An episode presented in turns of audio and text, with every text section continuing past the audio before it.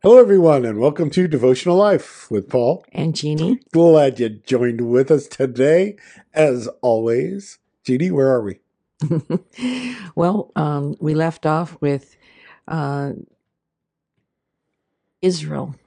He was called Israel in the scriptures, being challenged to release his son Benjamin to go back to fulfill the promise so that they can have more feed and and uh, he said in surrender. Take them and if i'm bereaved i'm bereaved. And we talked about facing your fears and that allowing those fears to go up to heaven and say if if this is the worst that could happen okay you know i'm moving forward. I'm not going to be stuck anymore. So we're in genesis 43 still. So after their father told them to go, it says 15 says, So the men took that, the present, dad told them take a bunch of presents to Joseph.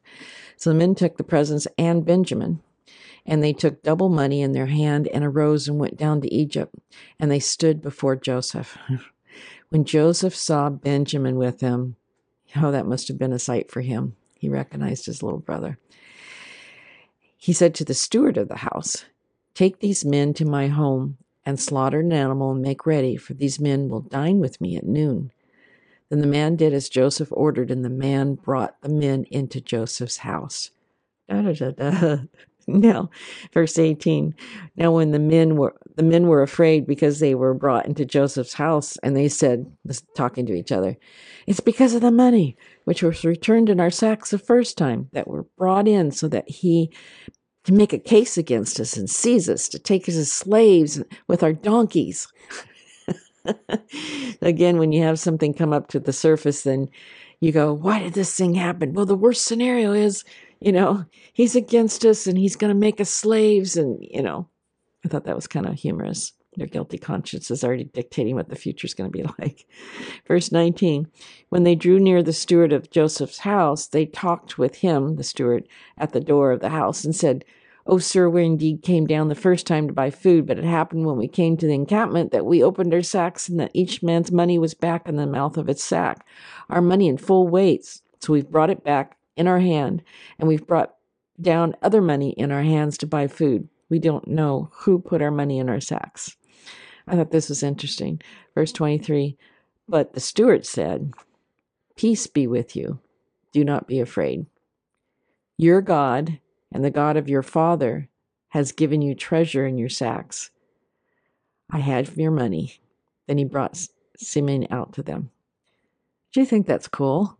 I It's do. almost like an angel was speaking to him because he's referring to their God and the God of your father. And this is an Egyptian who's the steward of Joseph's house. I think this is a sign that Joseph has influenced his steward towards his God too.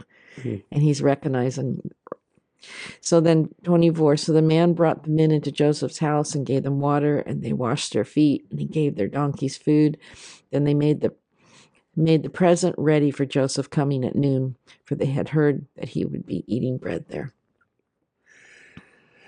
Yeah, what a fascinating scene this is. Uh, I've got a little bit of backdrop for folks, and that is that uh, there's no way that uh, in the Egyptian culture, the way that it was at that time, that they would invite a shepherd into their house, let alone, um, you know, uh, the position that Joseph held to invite shepherds into his house. Now they're in a famine condition, and uh, they're at the point where they thought they were going to die.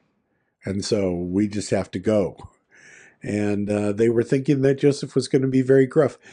Joseph becomes a type of Christ, a picture of Christ for us. And there are some people that hold back from Jesus, uh, not knowing the great love and help and hope and provision that he has for them. They don't know what they're going to get when they go to Jesus. But when they do, it's, hey, peace to you relax. You know, God knows you, He sees you, He knows what position you're in, and He wants you to invite you in to come eat with Him. And of course, we know that Jesus actually uh, says those words in the uh, book of Revelation. I think it's chapter 3. And He says, uh, Behold, I stand at the door and knock.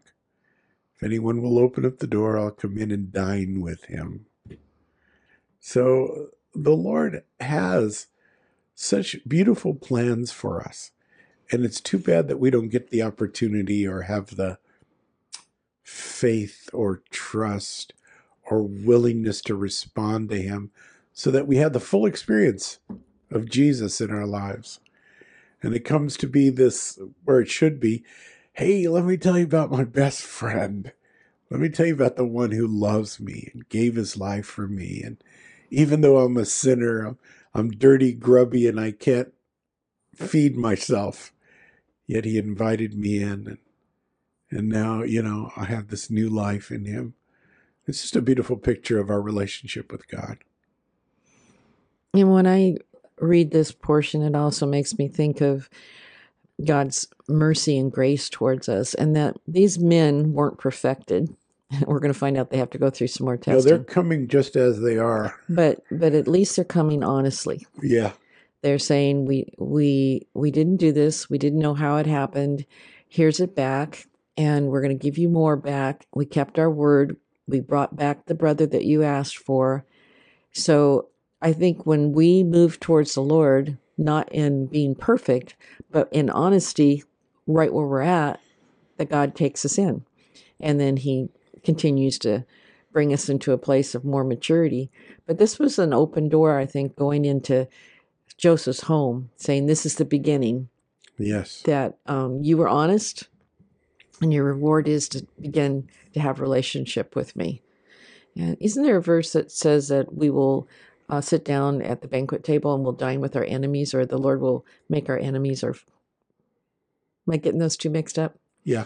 Oh, I thought for sure there was a verse where we sat down with That's our that He puts us down with our yeah enemies. well, that he can even make our enemies uh, our friends, or Yeah, uh, so, yeah. along those so anyway, lines. I, I got out of this that when we move towards the Lord, even though we're not perfect, but we're being honest, that the door gets opened and He invites us in to have fellowship with Him. And I think that's what's happening here. Amen. It's a beautiful, beautiful picture. Father, thank you so much for today and for the opportunity just to turn our hearts towards you. I ask that you would bless all the listeners. I pray, Father, that you would that we would hear your call for us to come into your home, to dine with you, to receive from you all that you have for us. Because you love us and you gave yourself for us. We pray this in Jesus' wonderful name. All my dear brothers and sisters say, Amen. Amen. God bless you. See you soon.